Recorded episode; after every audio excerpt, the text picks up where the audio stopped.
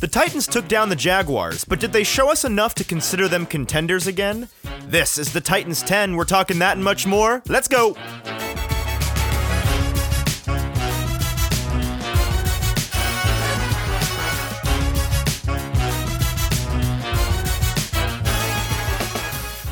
Welcome into the Titans 10 for Wednesday, October 13th. I'm your host, Easton Freeze, a broadcaster and writer for Broadway Sports Media and the 440 Podcast Network.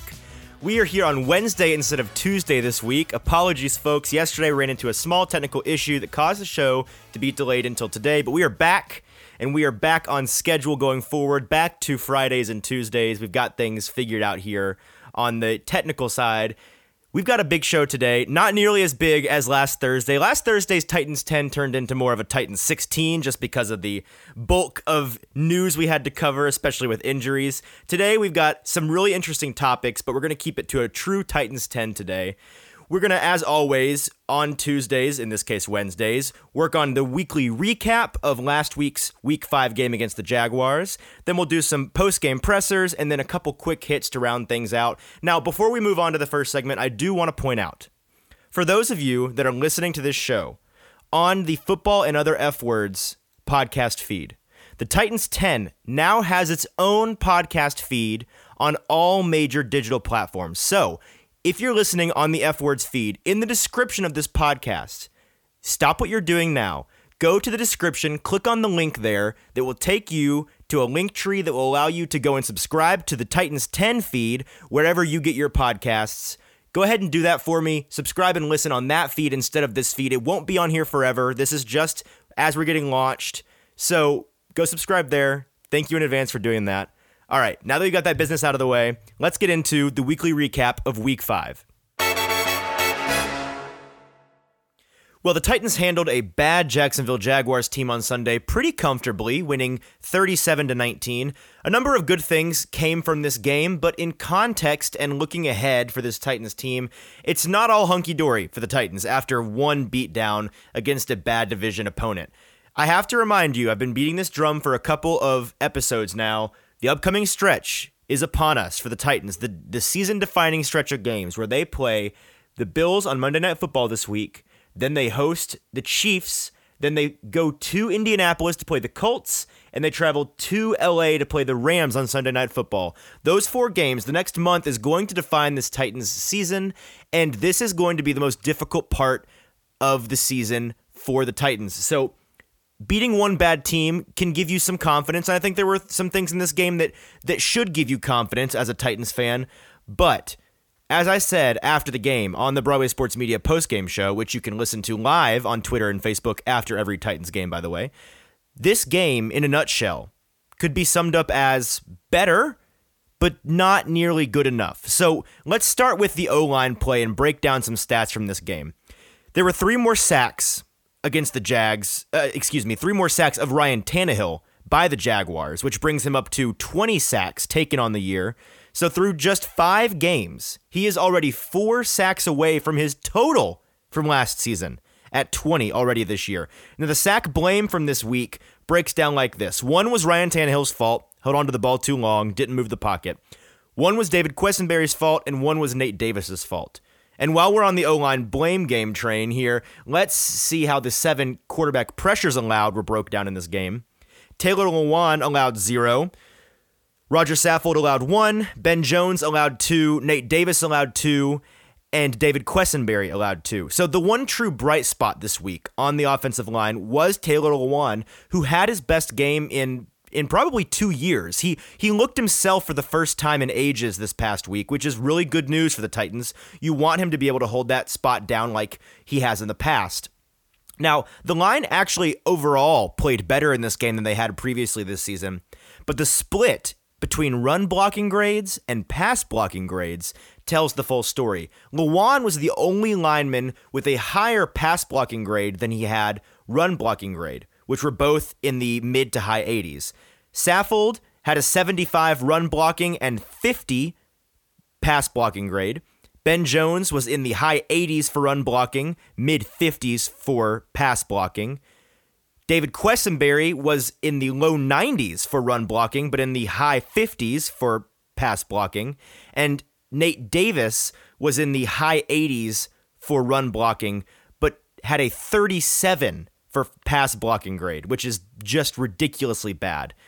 Now, on the defensive side of the ball, the stars of the day for the Titans were Jeffrey Simmons and Harold Landry. 16 total pressures this Titans defense had against the Jaguars, seven of which were Jeffrey Simmons, and five of which were attributed to Harold Landry. So the two of them, doing some quick math, had 12 of the 16 total pressures for the team. Simmons tied with Aaron Donald for most interior defensive lineman pressures in week five, and Jeffrey Simmons is fourth on the year for pressures with 17.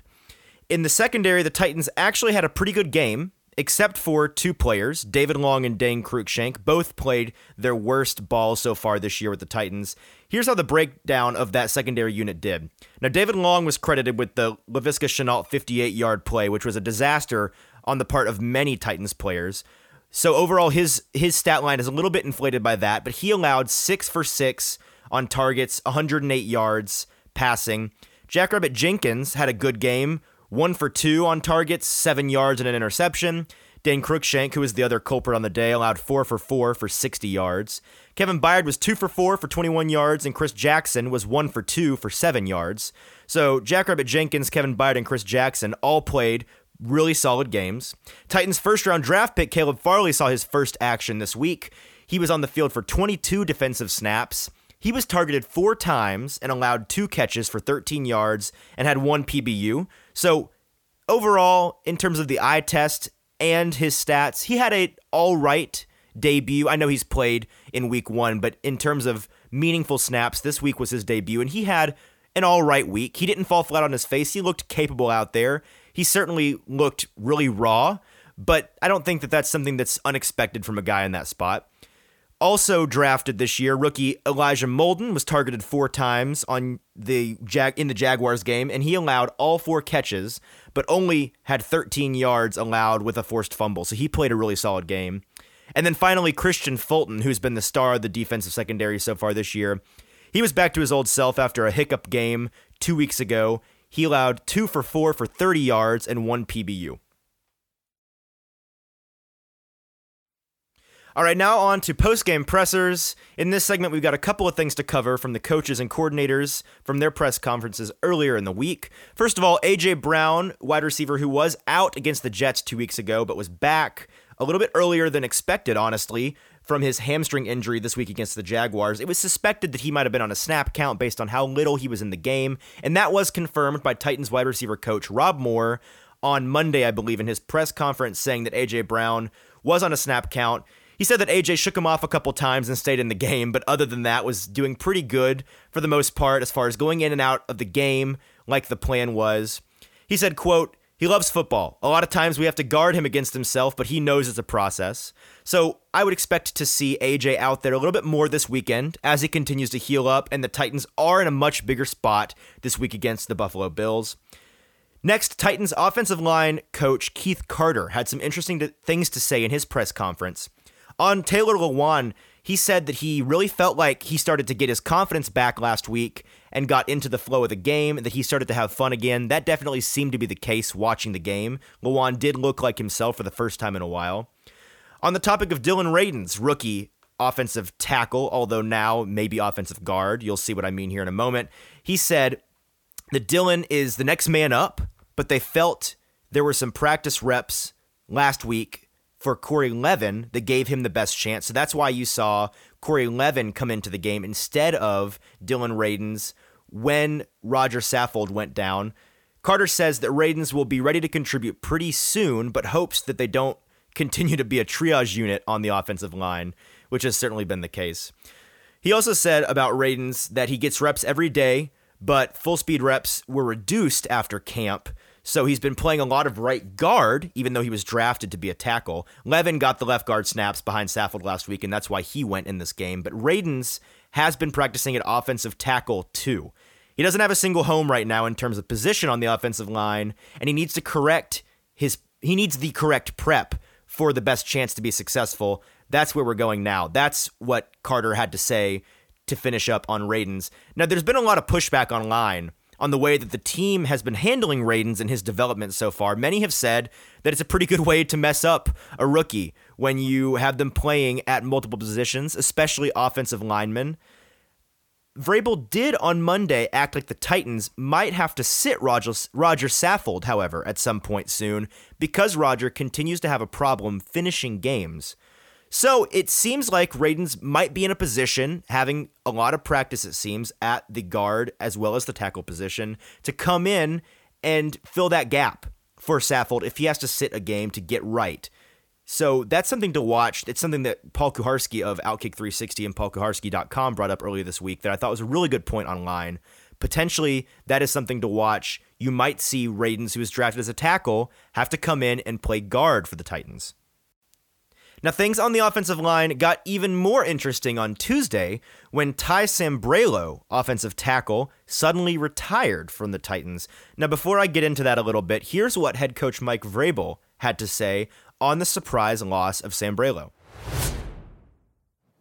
Uh, no, I mean, nothing catches me off guard. I think, you know, I mean, you guys you know, talk to Ty. I think that would be the, the best thing for you guys to do. He informed us that, you know, he was going to retire and uh, that, that's what uh, that's what he did. So, you know, I want to talk to Ty. What uh, what do you lose with without having Ty around? Like like what, what impact does that have with the line now? None whatsoever. You know, we're going to focus on the Bills and, and their defensive line rotation, and um, you know, we're, that that's where our focus is. You know, I mean, Ty, Ty talked to us last week. That's um, I'm moving on, like I do with a lot of things.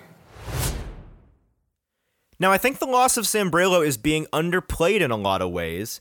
Sambrailo was the Titans' greatest source of depth on the line, especially at the tackle position, where, besides Dylan Radunz, they don't have any options that are all that pleasing in terms of potential to come in if there were to be a loss at a starting position and fill that gap losing him is a big blow to this Titans team, I think, despite what Vrabel seems to be saying. And also, yikes, right? Like Vrabel's dismissiveness about Sambrailo's sudden departure and the impact it's going to have on this team was kind of surprising to hear. Now, perhaps it won't end up being an issue. Maybe the development of Dylan Radunz is part of the reason he didn't seem all that concerned about it. But until we see a starter on this line go down and things not completely fall apart at the seams, I think it's definitely a reason for concern that Sambrailo is now gone, and at tackle, this team is really thin. And as always, our final segment for this Tuesday on a Wednesday episode of the Titans 10 is the quick hit segment. Now, this has essentially turned into the Derrick Henry and Friends portion of the show lately, and today is no different. It's getting hard to keep up with all of Derrick's milestones at this point, and and here are a couple from this weekend for you. Titans running back Derrick Henry rushed for 130 yards and three touchdowns against Jacksonville, which is his fifth career game with 100 plus rushing yards and three plus rushing touchdowns. That brings him to tied for third with Adrian Peterson and Joe Morris for games by a player in his first six seasons of 100 plus rushing yards and three plus rushing touchdowns. And my favorite stat, probably the entire season for Derrick Henry, is this one. And how dominant has he been, not just this season, but over the last 40 games? He is first in NFL history in a 40 game stretch for rushing yards with 4,792. So since 2018, in his last 40 games, Derrick Henry has almost 4,800 rushing yards. The top five in that 40 game stretch category is rounded out by Jim Brown, OJ Simpson, Terrell Davis, and Eric Dickerson. Folks, we're witnessing something we may never, I'd wager we almost certainly will never see again, especially in a Titans uniform. So appreciate the greatness of Derrick Henry. And finally, I have to address one Mr. Rashaan Evans. Now, Evans, a linebacker for the Titans, here are his PFF grades by week so far this season. In week one, he had a 34.2, which was the worst for starters on the Titans team. Week two, he scored 59.6. Week three, 31.1, which was the worst on the defense that week. Week four, 57.1. And week five, a 25.5, which was the worst on the entire team. Folks, the Titans just need to play Monty Rice at this point. Uh, It, it can't get any worse than this. Rashaan has not played good football at all this season. And frankly, he didn't play much good football last season for the Titans. In the few spots where he historically has been suitable at the position for the team, such as in short yardage situations, in short down and distance situations, in goal line situations, even those times this year, he's been really bad.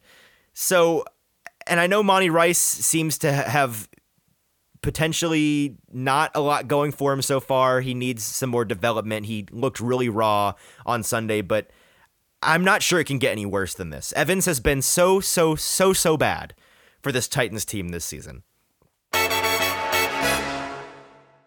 All right, that's going to do it for us today. Make sure to check out my NFL Tiers article later this week on BroadwaySportsMedia.com, and make sure to come back on Friday afternoon for the next episode of the Titans 10. We're going to be discussing more Titans news from the week, as well as looking ahead to the Week 6 Monday night matchup against the Bills. Reminder again, go subscribe to the Titans 10 podcast feed if you are not already subscribed there, or if you're listening somewhere else, uh, such as the F Words feed to the Titans 10. Go to the Titans 10 feed, subscribe there, listen there. Thank you for that. All right, until then, have a great rest of your work week, and I'll talk to you on Friday. Thank you so much for listening in. If you enjoyed the show, please rate, review, and subscribe. Listen, I know every show you've ever listened to has asked you to do that, and you don't. I get it, I'm guilty of it too. But not every show you listen to is brand new and trying to get off the ground like we are. So please, it'll help so, so much if you go rate and review and subscribe to the show. Actually, go do it. Thank you in advance. We love a good grassroots effort over here at the Titans 10, and I know you've got a bunch of friends and family who follow the Titans. I know you do. So please, send them this show. And don't just tell them about it, share the show with them over text. Send it to them, tell them how much they need it in their lives, because of course they definitely do. All press conference audio in this episode is from TennesseeTitans.com, so thank you to them for providing that for us. Follow me at Easton Freeze and the show at the Titans 10 BSM. That's at the Titans 10 BSM on Twitter to keep up with all of my football coverage and get show updates. Make sure to check out me and my talented colleagues over at BroadwaySportsMedia.com for all things Tennessee sports. We've got a great team of writers as well as a great podcast network with new content five days a week for you to consume. Whew. All right, that's going to do it for today. I am your host, Easton Freeze, and this has been the Titans 10.